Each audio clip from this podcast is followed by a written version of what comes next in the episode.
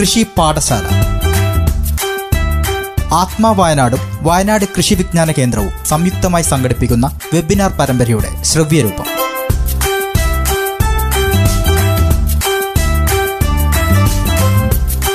കൃഷി പാഠശാല.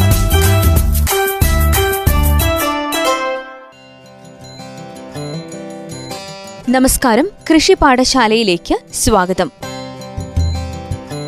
കൃഷി പാഠശാലയുടെ കഴിഞ്ഞ അധ്യായത്തിൽ ജലസംരക്ഷണത്തെക്കുറിച്ചാണ് ശ്രോതാക്കൾ കേട്ടത്. വിവരങ്ങൾ നൽകിയത് വെള്ളാണിക്കര ഹോർട്ടിക്കൾച്ചർ കോളേജിലെ retired professor doctor George Thomas ആയിരുന്നു. കൃഷിപാഠശാലയുടെ ഇന്നത്തെ അധ്യായത്തിൽ അദ്ദേഹം നടത്തിയ പ്രഭാഷണത്തിന്റെ തുടർന്നുള്ള ഭാഗങ്ങൾ കേൾക്കാം.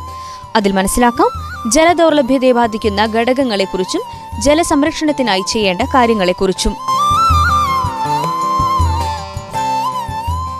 ഇനി ഞാൻ പറയാൻ പോണത് ഈ വെർച്വൽ വാട്ടർ എന്നുള്ളൊരു സങ്കല്പമാണ് കൽപ്പിത ജലം. അതായത് നമ്മൾ നമുക്കിപ്പോൾ വീട്ടിൽ വെള്ളമില്ലെങ്കിൽ പോലും നമ്മൾ ആഹാരം കഴിക്കും. പക്ഷെ ഈ ആഹാരം ഉണ്ടാക്കാൻ വേണ്ടി എവിടെയെങ്കിലും ഒക്കെ ജലം ചെലവിടപ്പെടും. ഉദാഹരണമായിട്ട് നമ്മൾ തമിഴ്നാട്ടിൽ നിന്ന് പച്ചക്കറികൾ കൊടുക്കും നമ്മൾ ഈ തമിഴ്നാട്ടുകാർക്ക് വെള്ളം കൊടുക്കാൻ നമ്മൾ മടിക്കുമെങ്കിലും അവർ കൊണ്ടുവരുന്ന പച്ചക്കറികൾക്ക് നനച്ചുണ്ടാക്കാൻ വേണ്ടിയിട്ട് അവിടുത്തെ കർഷകർ വെള്ളം ചെലവിടും. അതേപോലെ നമ്മൾ ഭക്ഷ ഭക്ഷ്യപദാർത്ഥങ്ങൾ ഇറക്കുമതി ചെയ്യും. അപ്പോൾ എവിടെ നിന്നാണ് ഇറക്കുമതി ചെയ്യുന്ന ആ രാജ്യങ്ങൾ അവിടെ വെള്ളം ചെലവഴിച്ചു. അപ്പൊ അങ്ങനെ നോക്കുമ്പോൾ നമ്മൾ ഒരു ദിവസം കഴിക്കുന്ന ആഹാരത്തിന് വേണ്ടിയിട്ട് എവിടെയെങ്കിലുമൊക്കെ രണ്ടായിരം മുതൽ മൂവായിരം ലിറ്റർ വരെ ലിറ്റർ എന്നിങ്ങനെ ലിറ്റർ. ഒരു ദിവസത്തെ നമ്മുടെ ബ്രേക്ക്ഫാസ്റ്റ് മുതൽ ബ്രേക്ക്ഫാസ്റ്റ് ചായ കാപ്പി പിന്നെ ഉച്ചക്കത്തെ ഊണ് വൈകിട്ടത്തെ കാപ്പി രാത്രി അത്താഴം ഇതിനെല്ലാം കൂടി കർഷകർ രണ്ടായിരം മുതൽ ഒരു വ്യക്തിയുടെയാണ് കേട്ടോ രണ്ടായിരം മുതൽ മൂവായിരം ലിറ്റർ വരെ കൽപ്പിത ജലം നമ്മൾ അകത്താക്കുന്നു. വെള്ളമായിട്ട് അകത്താക്കുന്നില്ല കൽപ്പിത ജലം എന്ന് പറയാൻ കാരണം അതാണ്. കാരണം ഇത് നമുക്ക് കാണാൻ പറ്റില്ല പക്ഷെ അത് അത്രയും ചെലവഴിക്കപ്പെട്ടിട്ടുണ്ടാവും അപ്പൊ ഈ കൽപ്പിത ജലം എന്നുള്ള കൺസെപ്റ്റ് ഇപ്പോൾ നമ്മളെല്ലാ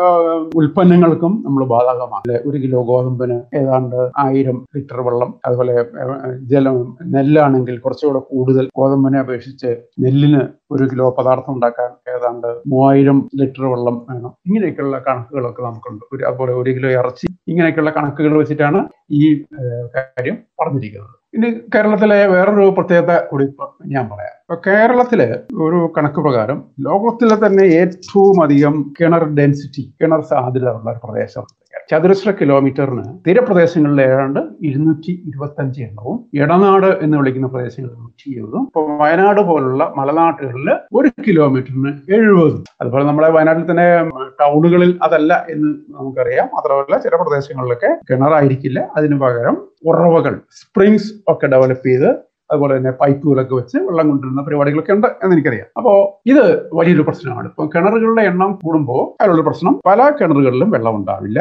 അതല്ലെങ്കിൽ പല കിണറുകളും വേനൽക്കാലത്ത് വറ്റി വരണം എന്നുള്ളതാണ്. ഇനി പണ്ട് കാലത്ത് ഈ പരമ്പരാഗത കുളങ്ങൾ ഉണ്ടായി. അത് വയനാട്ടിലുണ്ട്. ഈ കുളങ്ങളുടെ ഒരു പ്രത്യേകത എന്താണെന്ന് വെച്ച് കഴിഞ്ഞാൽ മഴക്കാലത്ത് ഈ കുളങ്ങൾ ഇങ്ങനെ നിറഞ്ഞു തൊങ്ങി കിടക്കും. പക്ഷെ ഈ ഇങ്ങനെ വെള്ളം ഉള്ളത് അവിടെ ചുറ്റുപാടുമുള്ള കിണറുകളിലൊക്കെ കിണറുകളിലും തോടുകളിലും പുഴകളിലുമൊക്കെ വെള്ളം ഉണ്ടാവാൻ സഹായിച്ചു. ഇപ്പോ ഈ സംഗതികളൊക്കെ നികത്തി നമ്മളോട് വീടോ അല്ലെങ്കിൽ പ്ലേ ഗ്രൗണ്ട്സോ അല്ലെങ്കിൽ പള്ളിയോ പള്ളിക്കൂടങ്ങളോ ഒക്കെ വെച്ച് കഴിഞ്ഞാൽ ഇങ്ങനെ വെള്ളം സംഭരിച്ചു വെക്കാനായിട്ടുള്ള അവസ്ഥകൾ മാർഗങ്ങൾ ഇല്ലാണ്ടാവുകയാണ്. അത് നമുക്ക് നല്ലത്. അപ്പൊ ഇത് റിക്കൂപ്പ് ചെയ്യാനും പുനർ സൃഷ്ടിക്കാനും ഒക്കെ ഉള്ള സംവിധാനങ്ങൾ പല പഞ്ചായത്തുകളുടെയും പ്ലാനുകളിൽ ഉൾപ്പെടാറുണ്ട്. അതുപോലെ തന്നെ വാട്ടർഷെഡ് പദ്ധതികളുടെ ഭാഗമായിട്ടൊക്കെ ചെയ്യാറുണ്ട്. അതുപോലെ തന്നെ വനം ഫോറസ്റ്റ് നശിക്കുമ്പോൾ. പ്രത്യേകിച്ച് കേരളത്തിന്റെ വനത്തിന്റെ അവസ്ഥ പറയുമ്പോൾ വയനാട് അല്ലെങ്കിൽ ഇടുക്കി ഇതൊക്കെയാണ് ഏറ്റവും അധികം വനമുള്ള പ്രദേശമായിട്ട് നമ്മൾ കണക്കിടുന്നത്. അപ്പൊ പ്രത്യേകിച്ച് ഈ ഇപ്പോൾ ഉള്ള ഈ പച്ച തുരുത്ത് എന്നൊക്കെ പറയുന്ന ചില പരിപാടികൾ ഈ വയനാടും ഇടുക്കിയും പെടുത്തിയിട്ടുണ്ട് നിങ്ങൾ പേപ്പറിലൊക്കെ വായിച്ചിട്ടുണ്ടാവും. ഹരിതവനങ്ങൾ അല്ലെങ്കിൽ പച്ചത്തുരുത്തുകൾ നമ്മുടെ സർക്കാർ ഉൾപ്പെടുത്തുന്നുണ്ട്. അപ്പോൾ നാട്ടിലും ഇടുക്കിയിലും ഒക്കെ അത്യാവശ്യം വനമുള്ളത് കൊണ്ട് നമ്മളതിലേക്ക് സംവിധാനങ്ങൾ നമുക്ക് ചെയ്യണം. അതുപോലെ തന്നെയാണ് തണ്ണീർത്തടങ്ങൾ. തണ്ണീർത്തടങ്ങൾ വെറ്റ്ലാൻഡ്സ് നമ്മൾ നെൽപ്പാടങ്ങൾ തണ്ണീർത്തടമായിട്ട് നമ്മൾ പരിഗണിക്കാറുണ്ട്. പൊക്കാളി നിലങ്ങളെ നിങ്ങൾക്ക് അത്ര വലിയ പരിചയം ഉണ്ടാവില്ല പക്ഷെ നിങ്ങൾ കേട്ടിട്ടുണ്ടോ നിങ്ങൾക്ക് അറിയാമായി എറണാകുളത്തേക്ക് വന്നിട്ടുള്ളവർക്കറിയാം. ഇവിടെ ഒരു പ്രത്യേക തരത്തിലുള്ള നെല്ല് വിളയിക്കുന്ന ഒരു സ്ഥലമാണ്. അതായത് ലവണ കളി എന്ന് പറയുന്നത് സമുദ്രത്തിൽ നിന്ന് തൊട്ടടുത്ത് വരുന്ന അറബിക്കടലിൽ നിന്ന് വെള്ളം കയറിയിട്ട് ചെറുതായിട്ട് ഉപ്പുരസം ഉള്ള മണ്ണാണ്. അപ്പം ഉപ്പുരസത്തെ അതിജീവിക്കുന്ന തരത്തിലുള്ള നെല്ലിനങ്ങളാണ് അവിടെ വരുന്നത്. ചൂട്ടുപൊക്കാളി അല്ലെങ്കിൽ വൈറ്റില ഇനങ്ങൾ എന്നൊക്കെ നമ്മൾ പറയും. അപ്പോൾ ഒരു നെല്ലും അതിനെ തുടർന്ന് ചെമ്മീനും ഒക്കെയുള്ള ചെമ്മീനും ഒക്കെ ചെയ്യുന്ന ഒരു ഒരു സ്ഥലമാണ് പൊക്കാളി. അതുപോലെ തന്നെ കണ്ണൂർ ജില്ലയിൽ ഇതേപോലുള്ള ഒരു സംഗതിയുണ്ട്.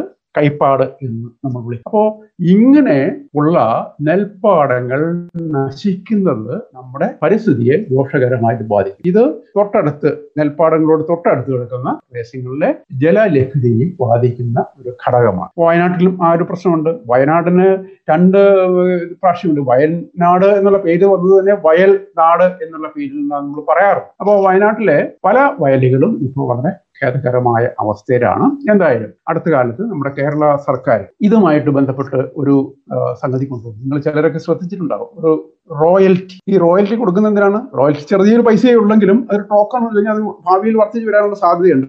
ഒരു ഹെക്ടർ നെൽപ്പാടങ്ങൾ സംരക്ഷിക്കുന്നവർക്ക് അതായത് മറ്റ് കൃഷികളായിട്ട് മാറ്റാത്തവർക്ക് സർക്കാർ ഇപ്പോൾ രണ്ടായിരം രൂപ ഒരു ഹെക്ടറിന് രണ്ടായിരം രൂപ വെച്ച് കൊടുക്കും. അത് എക്കോളജിക്കൽ റോയൽറ്റി എന്നാണ് പറയുന്നത്. നെൽപ്പാടങ്ങളുടെ പരിസ്ഥിതി സംരക്ഷണ വശം പരിഗണിച്ചുകൊണ്ട് അത് കുഴപ്പമില്ലാതെ മുമ്പോട്ട് കൊണ്ടുപോകുന്നവർക്കാണ് ഈ റോയൽറ്റി. ഇത് നമ്മുടെ ലോക വ്യാപാര സംഘടനയുടെ ഒരു നിർദ്ദേശം കൂടി പരിഗണിച്ചുകൊണ്ടാണ്. അതായത് ഇങ്ങനെ കൊടുക്കുന്ന കാശ് നെല്ലിന്റെ ചില്ലറ വിൽപ്പന വിലയിൽ റിഫ്ലക്ട് ചെയ്യില്ല. കാരണം നമ്മൾ പണമായിട്ട് കർഷകന് കൊടുക്കുകയാണ്.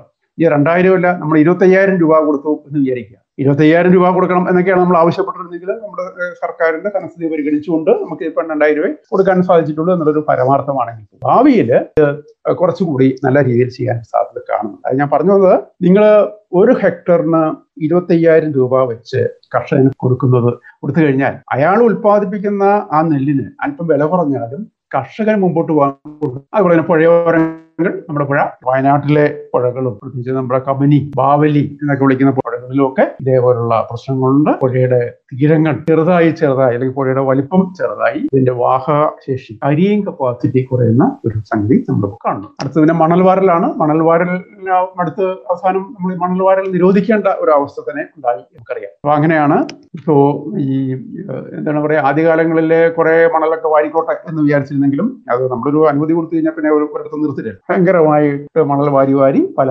നദികളും അപകടാവസ്ഥയിലായി പിന്നെ അത് നിരോധിച്ചു. ഇപ്പോഴും ഒരു എന്താണ് പറയുക കുറെ ഒക്കെ അതായത് ഒരു പരിധി ഓരോ വർഷവും എത്ര മണൽ അവിടെ വന്ന് ചേരുന്നു അത്രയും മണൽ നമുക്ക് മാറ്റാം. ആ തരത്തിലേക്ക് മാറിയിട്ടുണ്ട്. അപ്പോൾ നിയന്ത്രിത മണൽ ഖനനം മാത്രമേ ഇപ്പോൾ അനുഭവിക്കൂ. പിന്നെയുള്ള നഗരവൽക്കരണമാണ്. നഗരവൽക്കരണം നമുക്ക് എന്താണ് പറയാ നമുക്ക് അങ്ങനെ തടഞ്ഞു നിർത്താൻ പറ്റുന്ന ഒരു കാര്യമില്ല. ജനങ്ങളുടെ എണ്ണം കൂടുമ്പോൾ സ്വാഭാവികമായിട്ട് സംഭവിക്കുന്ന ഒന്നാണ് ഈ അർബനൈസേഷൻ. ഇപ്പോൾ നഗരം ഉണ്ടായി കഴിഞ്ഞാൽ അടുത്തുള്ള കുഴപ്പമെന്ന് പറഞ്ഞാൽ നമുക്ക് വീട്ടിൽ കിണർ മെയിന്റെയിൻ ചെയ്യാൻ പറ്റില്ല. കിണർ മെയിന്റെയിൻ ചെയ്താൽ തന്നെ അതിലേക്ക് മാലിന്യങ്ങൾ വരാൻ സാധ്യതയുണ്ട്. സർക്കാരിന്റെ അല്ലെങ്കിൽ ലോക്കൽ സെൽഫ് ഗവൺമെന്റിന്റെ നേതൃത്വത്തിൽ അവർ വെള്ളം നിൽക്കേണ്ട അവസ്ഥകളുണ്ട്. പിന്നെ കൂടുതൽ അവിടെ മാലിന്യ സംസ്കരണ പ്ലാൻ ഖരമാലിന്യങ്ങൾ ഭയങ്കരമായി ഉണ്ടാകും. അതൊക്കെ എടുത്ത് സംസ്കരിച്ച് മാറ്റുക എന്നുള്ള പ്രശ്നങ്ങളാണ് ഈ അർബനൈസേഷന്റെ ഭാഗമായിട്ട് ഇത് നാം ചെയ്യേണ്ടത് ഇതൊരു ദീർഘകാല അടിസ്ഥാനത്തിലോ അല്ലെങ്കിൽ ഷോർട്ട് ടൈം ആയിട്ടോ ചെയ്യേണ്ട കാര്യങ്ങളാണ്. വനനശീകരണം തടയുക. ഞാൻ വിശദീകരണത്തിന്റെ ആവശ്യമില്ല. നമുക്ക് എല്ലാവർക്കും അറിയാവുന്നതാണ്. വനനശീകരണം തടയുക വൃക്ഷവൽക്കരണം പ്രോത്സാഹിപ്പിക്കുക നീർനിലങ്ങൾ അഥവാ തണ്ണീർത്തടങ്ങൾ സംരക്ഷിക്കുക കുളകൾ കുളങ്ങളെ സംരക്ഷിച്ചു നിർത്തുക മണൽ വാരൽ നിയന്ത്രിക്കുക പുഴയോരങ്ങൾ സംരക്ഷിച്ചു നിർത്തുക. പുഴയോരങ്ങളിൽ ഞാൻ ഓർക്കുന്നത് പ്രത്യേകിച്ച് കണ്ണൂർ കോഴിക്കോട് വയനാട് കാസർഗോഡ് മേഖലയിലുള്ള പുഴകളുടെ തീരങ്ങളിലൊക്കെ പണ്ട് കാലത്ത് ഈറ്റ ധാരാളമായി. ഈ ഈറ്റയൊക്കെ ഇപ്പം ചെന്ന് നോക്കി കഴിഞ്ഞാൽ സ്വാഭാവികമായിട്ട് അവിടെ ഇതൊന്നും ഇല്ല എന്നുള്ളതാണ്. പല കാരണങ്ങളാൽ പോയി. ഒന്ന് ഈ പുഴയുടെ തീരങ്ങൾ കയ്യേറിയപ്പോൾ അതില്ല ഇല്ലാണ്ട്. പ്രധാനമായിട്ടും അങ്ങനെയാണ് ഇല്ലാണ്ടായത്. അല്ലാതെ ഈ ഈറ്റ വെട്ടി കൊട്ട നെയ്യുന്നവർ മുഴുവൻ നശിപ്പിച്ചു എന്ന് പറയുന്നത് ശരിയായിരിക്കും. കാരണം അതുകൊണ്ടൊന്നും നശിച്ചു പോയില്ല കാരണം അവർക്ക് അവിടെയുള്ള തദ്ദേശീയരായ ജനങ്ങൾക്കറിയാം. ഇങ്ങനെ ഇത് മുഴുവൻ ഈറ്റ മുഴുവൻ വെട്ടിക്കഴിഞ്ഞാൽ അവസാനം അവർക്ക് കൊട്ട നെയ്യാൻ ഈറ്റ കിട്ടില്ല. പക്ഷേ പുഴയോരങ്ങൾ കയ്യേറിയവർ പക്ഷേ അതത്ര കാര്യമാണ് അതുപോലെ തന്നെ ഭൂജല ശോഷണത്തിന് നിയന്ത്രണം ഏർപ്പെടുത്തുക. ബോർവെൽസ് ട്യൂബ് വെൽസ് ഇതൊക്കെ ഒരു നിയന്ത്രണവും ഇല്ലാതെ തോന്നുന്നിടത്തൊക്കെ കുഴിക്കുന്ന അതിൽ വരേണ്ട സംഗതിയായി അതുപോലെ മേലൊഴുക്ക് ഓവർലാൻഡ് ഫ്ലോ മഴ പെയ്തു കഴിഞ്ഞാൽ മണ്ണ് വെള്ളം മുകളിൽ കൂടി ഒളിച്ചു പോകുന്ന ഏർപ്പെടുത്തേണ്ടതുണ്ട്. ഓവർലാൻഡ് ഫ്ലോ അവിടെയാണ് നമ്മൾ ഈ പറയുന്ന കയ്യാലകെട്ടൽ അതുപോലെ തന്നെ മണ്ണ് ജല സംരക്ഷണ മാർഗങ്ങൾ. പല ജല സംരക്ഷണ മാർഗങ്ങൾ മണ്ണിനെ കൂടി സംരക്ഷിക്കുന്നവയാണ് എന്നുള്ളത് കൊണ്ട് നമ്മൾ അതിന് കൂടുതൽ ഇത് കൊടുക്കേണ്ടതാണ്. കൂടുതൽ കൂടുതൽ കൊടുക്കേണ്ടത് മറ്റൊന്നുള്ള ജലസ്രോതസ്സുകൾ മലിനമാകാതെ നോക്കുക എന്നുള്ളതാണ്. കുടിവെള്ളത്തിന് വേണ്ടിയിട്ടും കന്നുകാലികൾക്ക് വേണ്ടിയിട്ടുള്ള ചില സ്രോതസ്സുകളുണ്ട്. അത് മലിനപ്പെടാതെ നോക്കേണ്ട ഒരു സ്രോതസ്സുണ്ട്. അമിതോഭോഗം ആവശ്യത്തിൽ കൂടുതൽ വെള്ളം ഉപയോഗിക്കുക.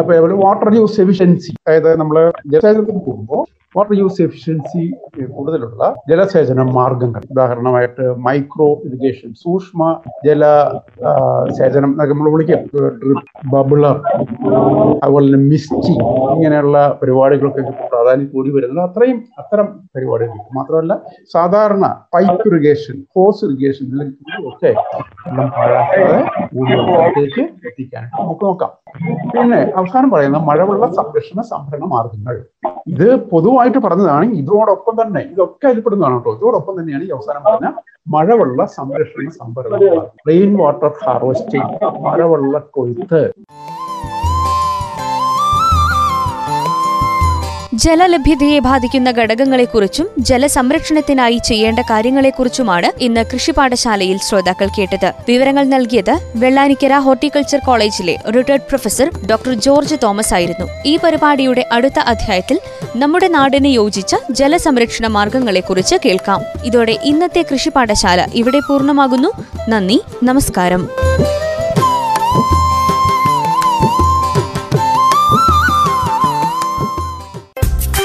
കൃഷി പാഠശാല. ആത്മാ വയനാടും വയനാട് കൃഷി വിജ്ഞാന കേന്ദ്രവും സംയുക്തമായി സംഘടിപ്പിക്കുന്ന വെബിനാർ പരമ്പരയുടെ ശ്രവ്യരൂപം.